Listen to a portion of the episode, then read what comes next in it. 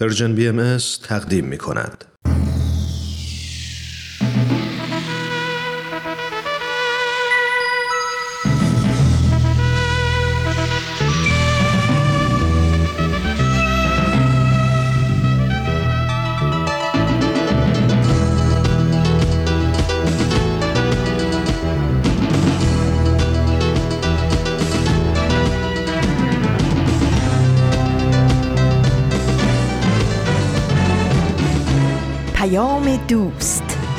برنامه ای برای تفاهم و پیوند دلها.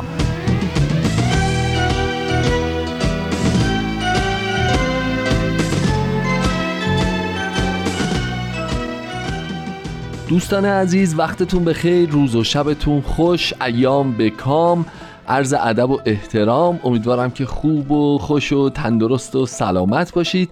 هر جای جهان پهناور که زندگی می کنید امیدوارم از این بیماری جهانگستر در امان باشید و به خوبی و خوشی ایام رو سپری بکنید.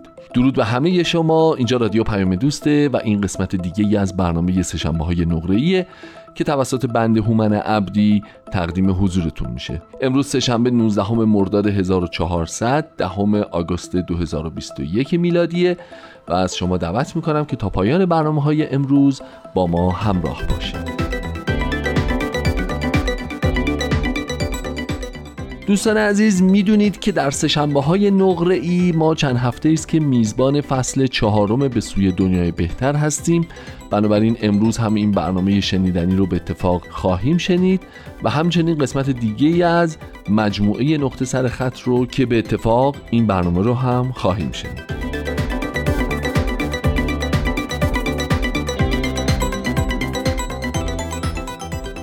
خیلی هم است. امیدوارم که واقعا ایام به کام باشه و همه چیز بر وفق مراد باشه. واقعا چون بر وفق ماها که احتمالا نیست لاقل امیدواریم که بر وفق مراد باشه. از همینجا به مراد عزیز هم سلام میرسونیم و براش آرزوی خیر و صلاح و موفقیت می‌کنیم. می‌دونین چیه دوستان عزیز؟ داشتم فکر می‌کردم که یکی از بزرگترین بحرانهای جامعه بشری این روزها چی می‌تونه باشه؟ چه فضیلت اخلاقیه که به نظر می‌رسه یواش یواش تو جوام کم رنگ شده و نبودش داره آسیب می‌زنه ضربه می‌زنه کلی گرفتاری واسه آدم ها درست می‌کنه. خب نه اون که درسته. بله شما صحیح میفرمایید. ماشاءالله هزار ماشاءالله لیستش همینطوری هی داره بیشتر و بیشتر و پرتمطراق میشه. ولی نه ما یه فضیلت اخلاقی داریم به نام مسئولیت پذیری که این لعنتی وقتی نیست اصلا شما نمی‌دونید کار چطور به هم گره می‌خوره. اصلا نمی‌تونید تصور بکنید که چه چیزهایی فقط و فقط و فقط به خاطر عدم مسئولیت پذیری با چه چیزهای دیگه گره می‌خوره. حالا من برای اینکه بحث رو بیشتر باز بکنم اول باید ازتون دعوت بکنم که بریم به سوی دنیای بهتر رو بشنویم. بعد که برگشتیم خدمتتون عرض می‌کنم که چقدر این قضیه رگ و ریشه داره.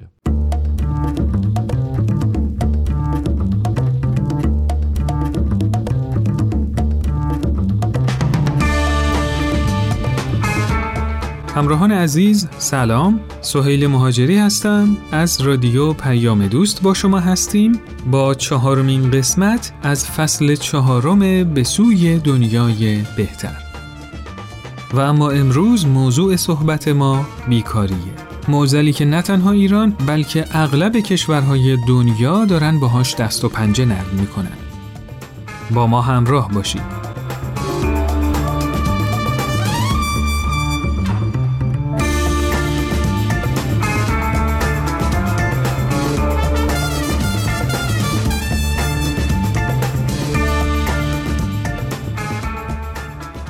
اولین اثر بیکاری که به ذهن هر کسی خطور می‌کنه نداشتن درآمد و تحمل فشار اقتصادی ناشی از این پدیده است که به دنبالش معضلات اجتماعی زیادی مثل بزهکاری، اعتیاد و طلاق رو به همراه داره.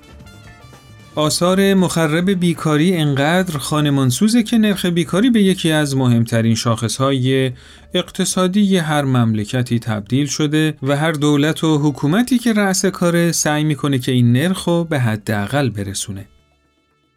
برای اینکه بتونیم موضوع بیکاری و مورد بررسی قرار بدیم به نظرم بهتر اول در مورد مبحث اشتغال صحبت کنیم. شاید اینطوری دیده بهتری نسبت به معزل بیکاری پیدا کنیم. خب سالها پیش توی جامعه ابتدایی هر کسی برای فراهم کردن احتیاجات روزانه زندگیش یه فعالیتی می‌کرد. هر کی هر موقع می‌خواست می‌رفت شکار. خودش سرپناهشو میساخت. دنبال آب میگشت و سعی می‌کرد ابزارای مورد استفادهشو بسازه.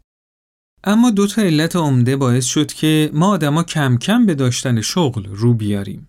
یکی تخصص و یکی دیگه استفاده از سرمایه دیگران. داشتن شغل به رفاه مادی فرد و جامعه خیلی کمک کرد. خب واضحه که افراد با تخصصی که تو انجام یک کار دارن می‌تونن تو انجام اون کار خاص مزیتایی داشته باشن. کارآمدتر و بهینه‌تر عمل کنن و خب منطقیه که هر کسی وقتش رو صرف کاری بکنه که تو اون کار عمل کردش بهینه‌تره. حالا این مزیت می‌تونه با تجربه و کسب دانش به دست اومده باشه یا بعضی وقتا هم به خاطر پیشینه فرهنگی و یا حتی خصوصیات ژنتیکی به دست بیاد. از طرفی هم دیگه امکاناتی مثل دستگاه و ابزارالات صنعتی، زمین، آب، تکنولوژی، اطلاعات آماری و نقدینگی که می‌تونه راندمان تولید و خدمات و بالا ببره تو دسترس همه نیست و یا امکان تحصیلش برای همه وجود نداره و همین باعث میشه که آدما ترجیح بدن به جای اینکه با دست خالی کار کنن برای افرادی کار کنن که سرمایه‌ای برای بهرهوری بیشتر داشته باشن. خب حالا با این حساب میشه ریشه ی مشکل بیکاری رو تو همین دوتا علت اصلی اشتغال پیدا کرد. یکی این که یا تقاضا برای تخصص و مزیتی که فرد داره نیست یا بهتره بگم میزان تقاضا پایینه یا اینکه سرمایه کافی و مولد برای جذب نیروی کار به اندازه کافی وجود نداره. البته خب یه حالت سومی هم هست اینکه توزیع ناعادلانه ای تو بازار نیروی انسانی صورت می‌گیره و این بازار در انحصار بعضی از افراد و یا سازمان ها در میاد.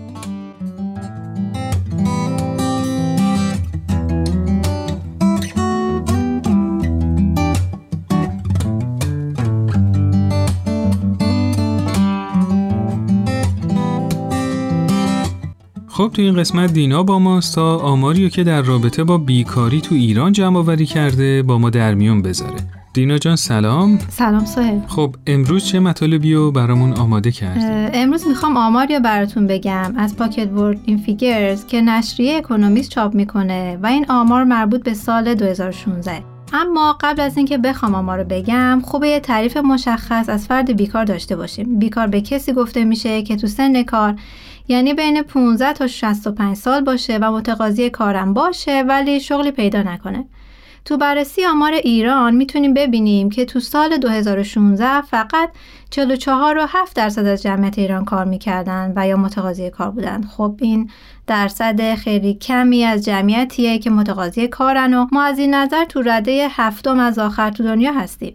البته با نگاه کردن به یه آمار دیگه می‌تونیم یه دلیل عمده پایین بودن نرخ نیروی کار تو ایران رو بفهمیم. اینکه در بین جمعیت نیروی کار تو ایران فقط و فقط 17 و 8 درصد زن بودن و ما نهمین کشور تو دنیا هستیم که نیروی کار مردونه داریم و این نشون میده که درصد بالایی از خانمای ایرانی تقاضایی برای داشتن شغل ندارن که دلیلش می‌تونه مسائل فرهنگی و ساختارهای موجود شرایط حاکم بر جامعه باشه. البته این نکته وقتی درصد زنای بیکار استانهای مختلف و با میزان بیکاری مردای همون استان مقایسه می‌کنیم نمایان میشه. اما آمار بیکاری تو ایران و مرکز آمار ایران برای بهار سال 1399 9.8 دهم درصد اعلام کرده که خب عدد به نسبت بزرگیه و بدتر از اون اینه که همین آمار میگه درصد بیکاری بین جوونا 23.7 درصده. البته این آماری که گفتم هم خیلی اطمینانی بهش نیست چون الان یه نمونه براتون میگم شما خودتون تا ته خط برید مرکز پژوهش های مجلس اعلام کرده آمار واقعی بیکاری تو بهار 99 دونیم برابر آمار رسمی کشوره و بعضی از معلفه ها تو آمار مرکز آمار مورد توجه قرار نگرفته.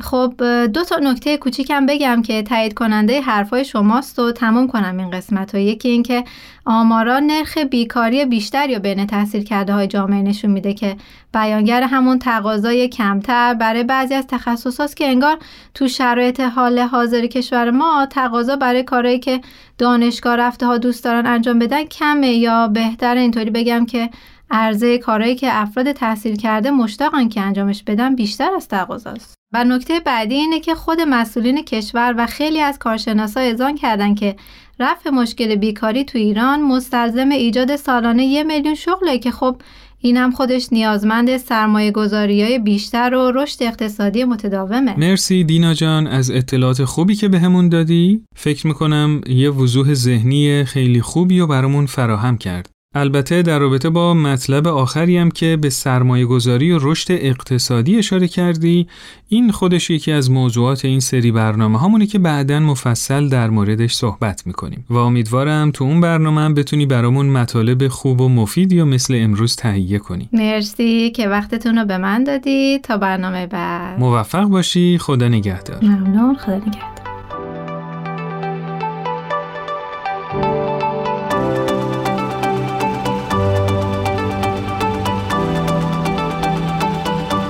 سلام ماریا هستم. منو یک بار دیگه با گزارشگر این هفته همراهی کنید.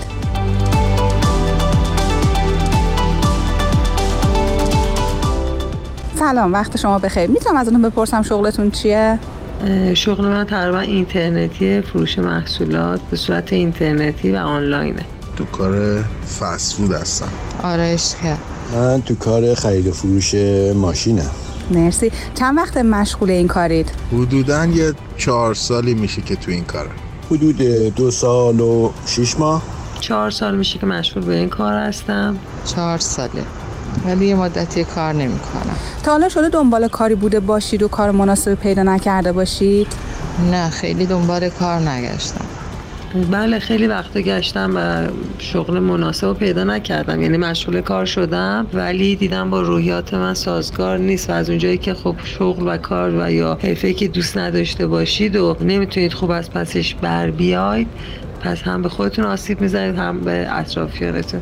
این بوده که نتونستم ادامش بدم و اومدم بیرون. والا نه خیلی چون من آدم تنبلیم کارا خودشون میان سراغ من. خیلی سراغ کارا نمیرم. خب قطعا بعضی موقع اینجوری میشه دیگه. آدم کاری که می‌خواد رو نمی‌تونه پیدا کنه. به نظر شما چه عواملی باعث میشه آدم بتونه شغل مناسب پیدا کنه؟ به نظرم باید یه هدفی رو داشته باشه. حالا اون هدف می‌تونه مادی باشه معنوی باشه برای خدمتی باشه یا برای پول در آوردن باشه فقط. اون هدف و انگیزه رو اگه آدم پیدا کنه به تب کار مناسبش هم پیدا میشه دیگه. با آدمایی که با همون مچ هستن نسبت به اون شغل و حرفه‌ای که حالا دوست داریم نزدیکتر هستن تو محیطایی که خب این کار یا فعالیتی که می‌خوایم انجام بدیم گشتن. تو ایران اول پارتی پول بعد مهارت. من به نظر میاد که مقداری شانس یا مقداری تو قرار گرفتن تو موقعیت مناسب و زمان مناسب خب خیلی کمک می‌کنه به آدم. ممنون که یک بار دیگه من رو همراهی کردید با گزارشگر این هفته. روز روزگار خوش.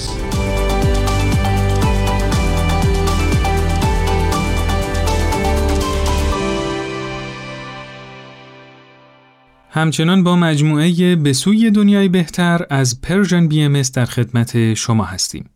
تو این قسمت از برنامه با هم به صحبت‌های آقای دکتر هوشمند بدیعی، استاد دانشگاه، محقق، پژوهشگر و اقتصاددان گوش می‌کنیم.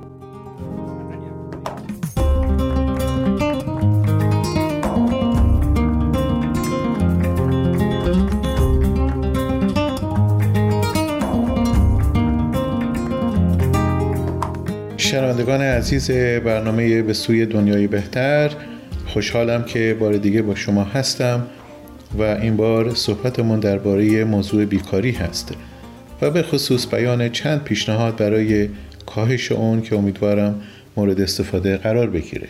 بیکاری اصولا پدیده است که فرد دنبال کار میگرده ولی کاری براش پیدا نمیشه و یا به دلایلی غیر شاغل باقی میمونه. وقتی چنین افرادی بیکار باقی میمونند نه تنها عواقب بدی برای خودشون و خانوادهشون داره بلکه چالش هایی برای کل جامعه هم به وجود میاره. از جمله برای دولت. سطح بیکاری بالا یعنی درآمد کمتر برای دولت که از طریق کاهش مالیات ها خواهد بود. درآمد کمتر برای دولت یعنی عدم بودجه کافی برای رفاه اجتماعی از جمله آموزش و پرورش و بهداشت و صدها برنامه رفاهی دیگه که مسئولیت سازمان های دولتی هستند. از طرف دیگه وقتی بیکاری در سطح بالاست سایر منابع اقتصادی و طبیعی هم از کار میفته بیکاری یعنی زمین های کشاورزی از کار میفته تکنولوژی و ماشینالات از کار میافتند. بدون نیروی انسانی پول نقش مهم خودش رو بازی نمی‌کنه و به عبارتی سرمایه گذاری نمیشه. این است که در همه کشورها دولتها اهمیت خاصی به کاهش بیکاری می‌دهند. همچنین توجه داشته باشیم که بیکاری فقط به امور مالی و کاهش درآمد برای خانواده ها و دولت نیست.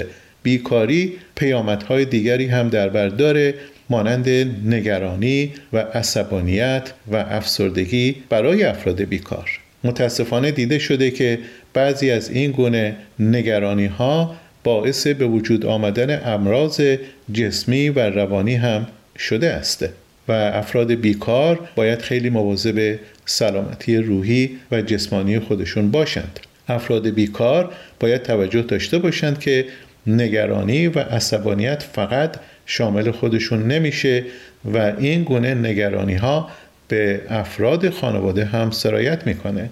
لذا کنترل و مدیریت نگرانی و عصبانیت در دوران بیکاری خیلی مهم هست یکی از چالش های بیکاری این هست که وقتی افراد برای مدت طولانی بیکار باقی میمونند به روز نخواهند بود و به عبارت دیگه یا مهارت خودشون رو از دست می‌دهند و یا با کارآموزی مدرن آشنایی پیدا نمی کنند. متاسفانه کارخانجات و سازمان های تجاری هم علاقه به استخدام چنین افرادی نمی دهند. یکی از مهمترین پیامدهای بیکاری این هست که تولید کالا و خدمات در سطح پایین قرار می‌گیره و حتی در بعضی از قسمتهای بازار تولیدی انجام نمیشه خود کمبود تولید باعث افزایش قیمت ها میشه و این پدیده ای هست که در حقیقت ما در ایران مشاهده می‌کنیم در رابطه با همین صحبت مشکلات اجتماعی زیادی در همه سطوح به وجود میاد. از قبیل فقر و مشکلات خانوادگی و بیثباتی در سطح کل جامعه. برای درمان این گونه چالش ها هر دو بخش دولتی و خصوصی باید همکاری خوبی با هم داشته باشند و با یک مدیریت درست و با استفاده از منابع پرارزش کشورمون و به خصوص نیروی انسانی به مشکل بیکاری بپردازند و اون رو حلش بکنند. یکی از معضلات یا چالش هایی که هر کشوری ممکنه با اون روبرو باشه این هست که طبقه جوان آن بیکار بمونه. چون طبقه جوان هست که وقتی وارد بازار کار میشه برای مدت سی چل سال فعالیت اقتصادی داره. این طبقه جوان هست که انرژی داره با تکنولوژی مدرن و فناوری آشنایی پیدا می‌کنه و این طبقه جوان هست که علاقمند به یک زندگی خوب و مستقل از والدین خودش داره. لذا لازم هست که جوانان در راستای درست هدایت بشوند تا نه تنها خودشون و خانواده هایشان از یک زندگی با رفاه برخوردار باشند بلکه کل جامعه نیز منفعت ببره در رابطه با ایران چنین چالشی با فارغ و تحصیلان دانشگاه نیز وجود داره.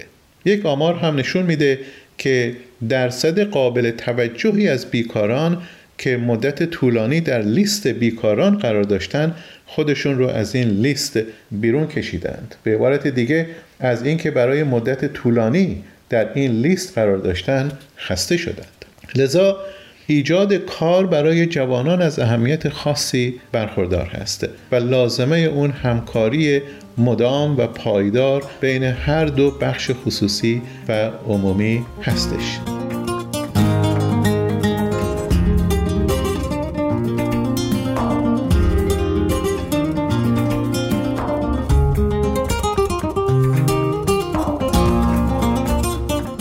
در اینجا دو راه حل پیشنهاد می کنم که شاید کمکی باشه برای کاهش بیکاری در بین جوانان عزیزمون.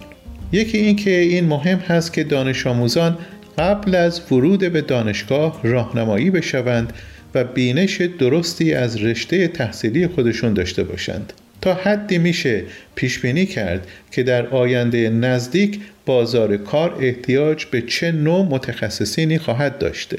البته احتیاج به مشاورین هست که با دانش آموزان صحبت بکنند و آنان رو از رشته های مختلف دانشگاهی و اهمیت آنها در بازار کار مطلع بسازند. خود دانش آموزان و دانشجویان عزیز هم قادر هستند اطلاعات لازم رو درباره آینده کار از شبکه های مختلف آنلاین به دست بیارن.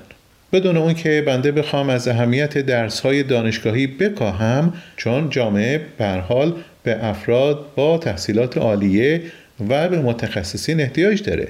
ولی باید یک اعتدالی هم در کار باشه.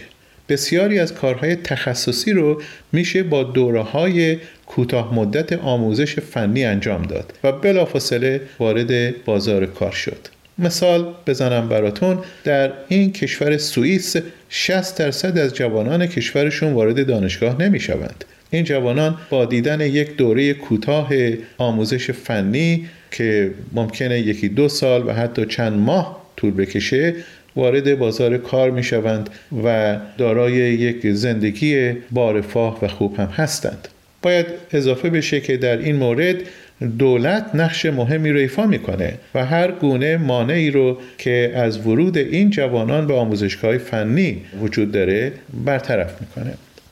خب شنوندگان عزیز در بخش بعدی برنامهمون اشاره به تعدادی از راهکارهایی خواهد شد که به خصوص جوانان عزیزمون بتوانند وارد بازار کار بشوند و به کاهش بیکاری کمک بشه.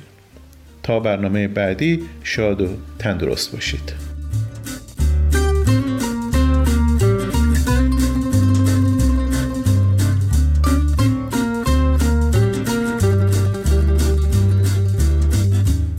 وضعیت بیکاری چشمانداز روشنی نداره و خیلی از محققا معتقدن که با اتوماسیون بیشتر و پیشرفت تکنولوژی تو دهه های آینده نرخ بیکاری بالا میره تا جایی که مثلا پیش بینی می‌کنن تا دو دهه دیگه تو ایالات متحده آمریکا نزدیک 50 درصد از شغلای موجود از بین میره.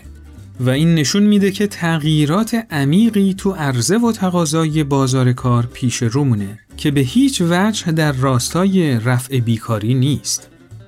خب البته ما یه بار دیگم با یه همچین چالشی تو زمان انقلاب صنعتی مواجه شده بودیم که خب اون موقع با ایجاد فرهنگ مصرفگرایی یه تعادلی تو عرضه و تقاضای کالا و خدمات ایجاد شد و در واقع تقاضا برای نیروی کار بالا نگه داشته شد. اما این دفعه وضعیت فرق می‌کنه. تو دنیایی هستیم که داریم از مصرف زیاد متلاشی میشیم و این دفعه باید یه فکر دیگه ای کرد.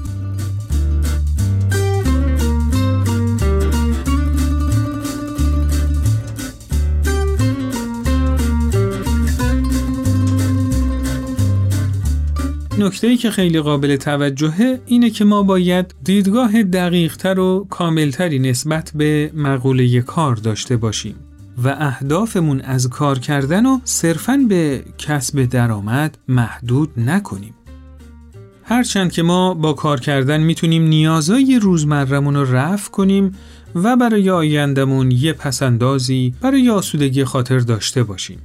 هرچند که با داشتن شغل می‌تونیم یه وجهه اجتماعی مناسبی پیدا کنیم. هرچند که اشتغال باعث تقویت روحیه و احساس خوب درونمون میشه. اما شاید اینا فقط از مزایای ثانویه اشتغاله. اشتغال تو وهله اول باعث بالا رفتن سطح رفاه جامعه و پیشرفت اقتصادی میشه که خب مسلما به همراهش شاهد پیشرفتای علمی و هنری و فرهنگی هم خواهیم بود. برای همین وقتی به شغل فکر می کنیم باید همون قدری که به فکر خودمون هستیم به فکر جامعهمونم باشیم.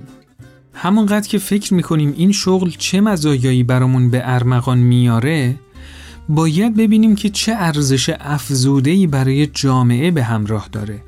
اون وقت اینجوریه که احتمال موفقیت می‌تونه بالاتر بره و از کسب و کاری که داریم می‌تونیم راضیتر و خوشحالتر باشیم.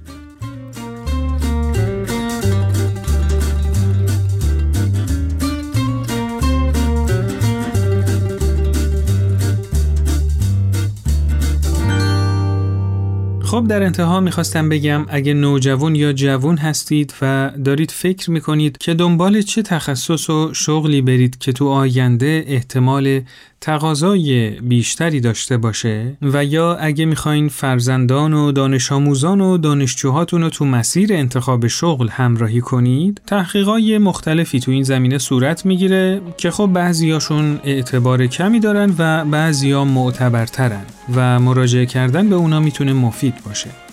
در این بین خوندن کتابای 21 درس برای قرن 21 و انسان خداگونه از یووال نو هراری با تمام انتقادایی که بهشون میشه شاید بتونه دید وسیعتری نسبت به آینده دنیا در اختیارتون قرار بده.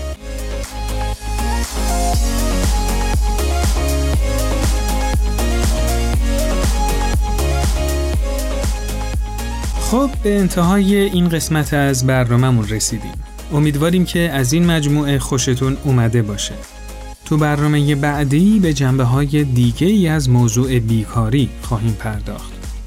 لطفاً با شماره تلفن 201 240 560 2414 از طریق واتساپ و تلگرام با ما در تماس باشید و نظرات خودتون رو برامون ارسال کنید. البته تو تلگرام از طریق ID ارتباطی at sign PersianBMS contact هم می‌تونید با ما در تماس باشید.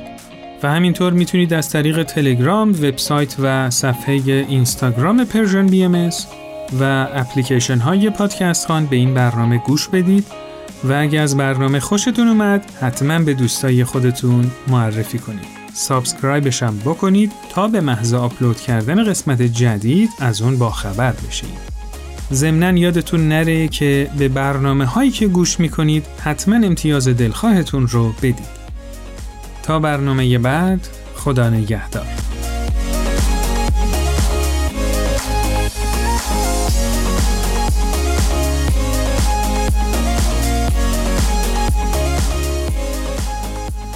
خب به سوی دنیای بهتر رو شنیدیم به اتفاق. والا بلا ما هم به خدا همین رو داریم میگیم. یعنی می‌خوایم تلاش بکنیم که با مسئولیت پذیری به سوی دنیای بهتر گام برداریم قدم برداریم و در این زمینه حرکت بکنیم.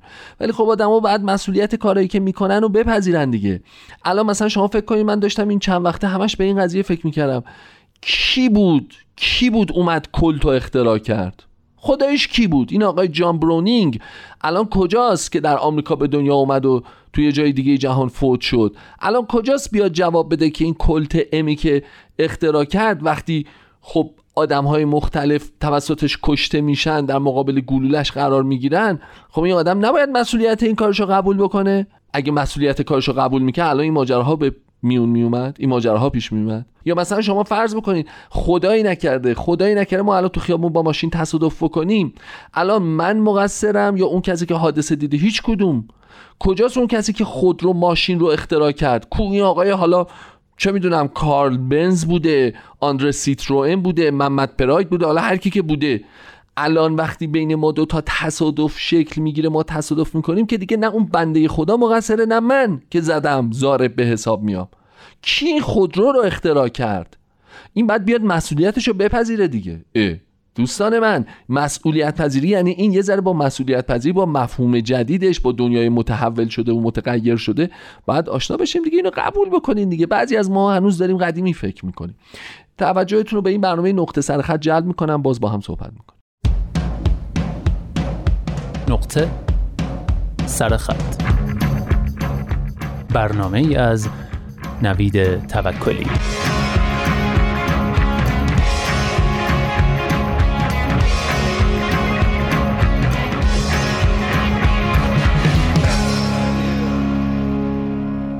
دوستان هفته گذشته یادداشتی رو شروع کردیم با عنوان ناظر جرم شریک جرم است. نوشته ی دنیس کلاین. یادداشتی که در وبسایت سایکی منتشر شده و عرفان ثابتی هم برای نشر آسو ترجمهش کرده. پیشنهاد می‌کنم اگه بخش اول رو نشنیدید حتما اول اون قسمت رو گوش کنید بعد ادامهش رو بشنوید.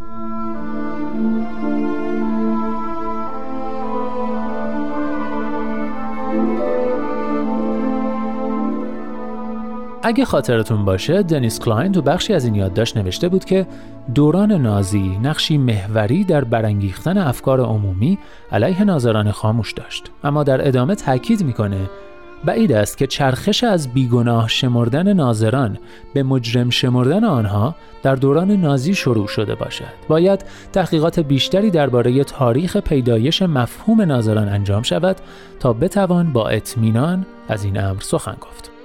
برای مثال آیا سیاه پوستان در آمریکا از همسایگان سفید پوست خود خواسته بودند که از آنها در برابر نظامهای بردهداری و تبعیض و تفکیک نژادی محافظت کنند؟ تا پیش از بسیج جنبش حقوق مدنی در دهه های 1950 و 1960 چندان شواهدی از این امر در دست نیست.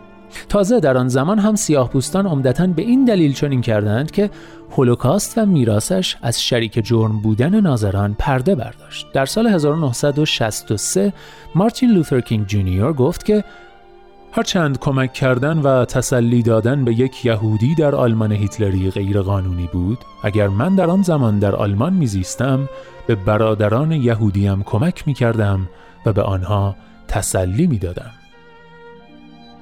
در آن زمان لیبریتر نشریه تندروی سیاه پوستان اغلب به پیامدهای انفعال در دوران هولوکاست اشاره می کرد تا سیاهان را به کنش و فعالیت برانگیزد. از نظر تاریخی یهودیان اروپایی تصور نمی کردند که هرگاه همگی به خطر بیفتند همسایگانشان از کمک به آنها دریغ خواهند کرد. اشاره اوبرسکی به خیانت مهم است. نظام موجود برای یهودیان مطلوب بود. رهایی قانونی آنها از گتوهای قرون وسطایی از اواخر قرن هجدهم تا اواخر قرن نوزدهم نوید بخش به رسمیت شناختن شهروندی یهودیان بود که آنان را از های برابر تضمین شده قانونی بهرهمند می کرد. نامعقول نبود که یهودیان انتظار داشته باشند که قانون اگر نه در برابر حکومت بلکه در برابر دیگر آلمانی ها از آنها محافظت کند. به قول پرینس اگر احساس نمی کردیم که زمانی همسایگانی داشتیم انزوا اینقدر دردناک نبود.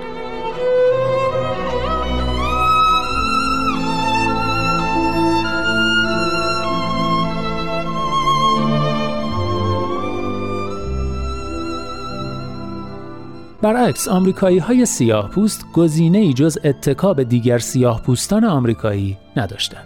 برخی حتی به شکل متقاعد کننده ای استدلال می کنند که چون این کاری عاقلانه تر است زیرا اتکا به کمک دیگران سیاه پوستان را در چنگ همسایگان دمدمی مزاجشان گرفتار می کرد. سیاستی که در نهایت به ضرر یهودیان تمام شد. با نگاهی به گذشته می توان گفت که یهودیان از سادگی خود پشیمان شدند. یهودیان انتظار نداشتند که هموطنانشان آنها را تنها بگذارند و همین امر به آنها آسیب رساند. به نظر ولادیمیر یانکلویچ از بازماندگان هولوکاست به حال خود رها شدن یکی از هولناکترین جنبه های عذاب آنان بود. سیمون ویزنتال یکی دیگر از بازماندگان هولوکاست نوشت پدران ما پاورچین پاورچین از گتوهای پیشامدرن بیرون رفته و به دنیای آزاد قدم نهاده بودند. آنها به سختی کوشیدند و آنچه در توان داشتند به کار بستند تا هم نوعانشان آنها را به رسمیت بشناسند. اما این تلاش ها بیهوده بود.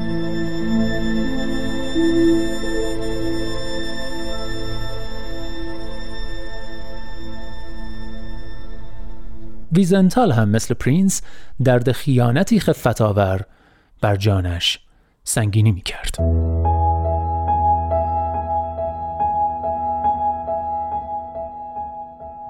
گفتمان مجرم شمردن ناظران در دهه 1960 فراگیرتر شد. از بی‌اعتنایی ناظران به شدت انتقاد می‌شد. تماشاچیان برای انفعالشان دلایلی ارائه می‌کردند تا خود را تبرئه کنند اما قربانیان چون این دلایلی را نمیپذیرفتند. به نظر آنها ناظران 100 درصد شریک جرم بودند. کینگ در زندانی در بیرمنگام چنین نوشت: باید بر این نسل افسوس خورد نه تنها به خاطر گفتار و کردار زشت آدمهای بد بلکه به خاطر سکوت هولناک آدمهای خوب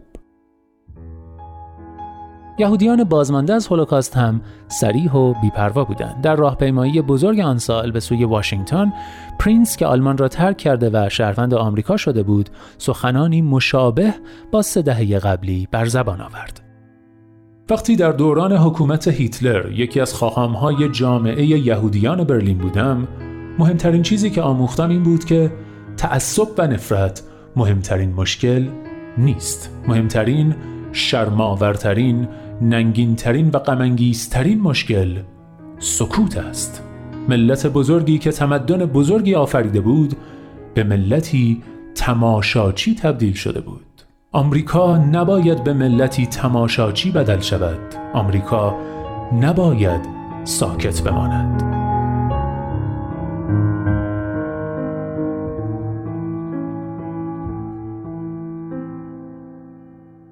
در دهه 1960 بازماندگان هولوکاست شروع به انتشار روایت های خود برای مخاطبی کردند که عمدتا بی بود.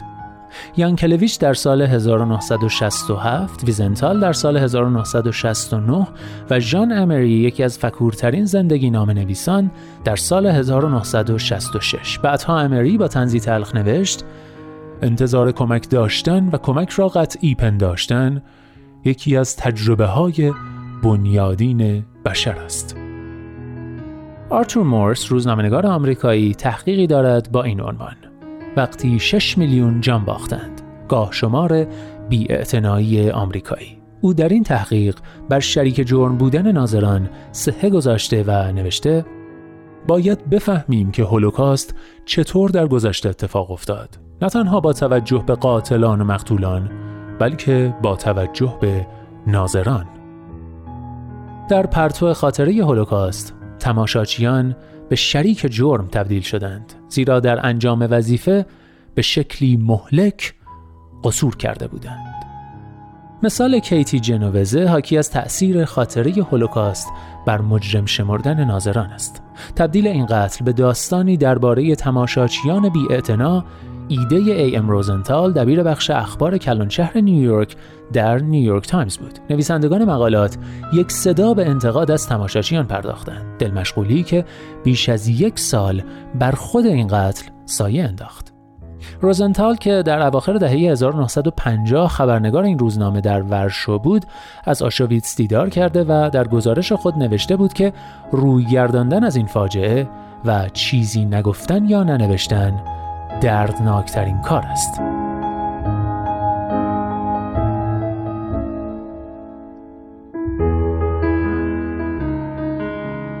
همانطور که در کتابم روایت های موقت بازماندگان انهدام دوران نازی دومین رهایی گفتم ما باید در تبیین انفعال تماشاچیان به نظرات قربانیان هم توجه کنیم قربانیان توجه ما را به این واقعیت جلب می کنند که ناظران در اقدامی سرنوشت ساز آنها را به حال خود رها کردند. اما علاوه بر این از همسایگانی سخن می‌گویند که زمانی روی آنها حساب کرده بودند و مهم این که هنوز هم چشم راهشان هستند.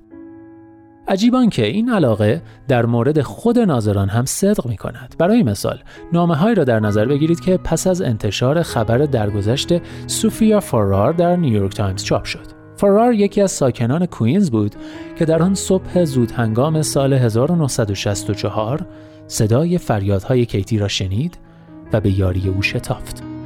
جیمز سالمون کارگردان مستند شاهد که به این واقعه می‌پردازد گفت اقدام حماسی سوفیا فارار نشان می دهد که داستان بیاعتنایی شهرنشینان پیچیده تر از آن است که بتوان روایت بیش از حد ساده شده ای از آن ارائه کرد. رفتار فارار بیش از آن که روایت رایج را پیچیده تر کند نشان می دهد که تماشاچیان به رغم حفظ فاصله خود اغلب چه احساسی دارند. به قول نویسنده یکی از این نامه ها نصب مجسمه فارار در کیو گاردنز در کوینز الهام بخش خواهد بود و به تماشاگران شفقت و امدادرسانی به نیازمندان را یادآوری خواهد کرد. شخص دیگری نوشت مطالعه روایت های مربوط به بیار و یاورماندن کیتی جنوزه به شکلگیری ارزشی در من کمک کرد از آن پس تصمیم گرفتم به محض اینکه به خودم گفتم کسی باید کاری بکند خودم آستین بالا بزنم و دست به کار شوم. من به این اصل پایبند ماندم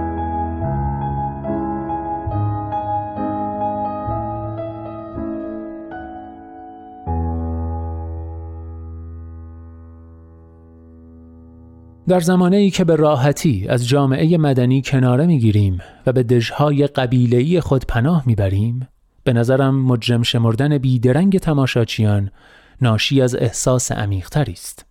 میلی شدید اگرچه دلهره آور به کمک به نیازمندان. میلی که اگر به خاطر احتیاط مبتنی بر پرهیز از خطر نبود بر انفعال غلبه می کرد از هرچه بگذریم این میل یکی از تجربه های بنیادین بشر است. تنهای تنهای تنهای مظلوم مظلوم مظلومی. بیار بیار بیاری. خوزستان خوزستان خوزستان. بی دردا خوابیدن خوابیدن. نامردا خوابیدن خوابیدن. اما تو بیدار بیداری. خوزستان خوزستان خوزستان. ای مردم ای مردم ای مردم. بارون کو بارون کو بارون کو. ای بارون ای بارون ای بارون. کارون کو کارون کو کارون کو. از خاکت از نفتت از خونت. شب دستش رنگینه رنگینه. ای قاضی ای قاضی ای قاضی. شب جرمش سنگینه سنگینه. بوم بارون بوم بارون بوم بارون تیاره تیاره تیاره نارنجک نارنجک نارنجک خون پاره خون پاره خون پاره این ظلم وقتی که زالوها تو جیب این مردم میلولن وقتی که خیلی از این مردم بی پوله بی پوله بی پولن. ای قاضی مردم چی میگن؟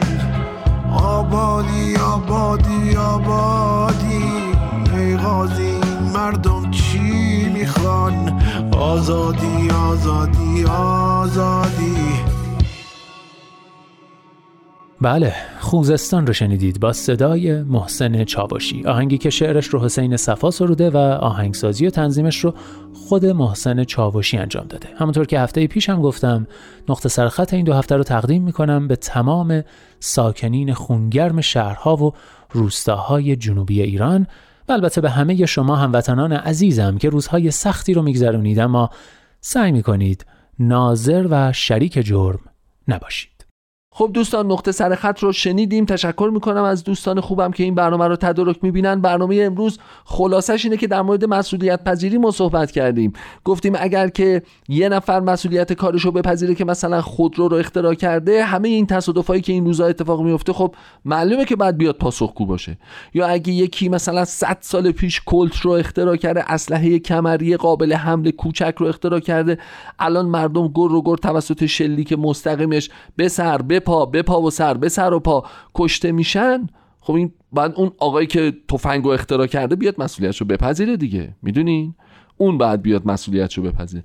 این مفهوم مسئولیت پذیری در دنیای امروز عوض بدل داره میشه. یعنی اینو ما باید مرور بکنیم با خودمون و هرگز فراموش نکنیم و در این حال که باید احترام بگذاریم به همه کسانی که برای بدیهی ترین و اولین و ساده ترین نیازهای زندگیشون تقاضاهایی رو مطرح می‌کنن.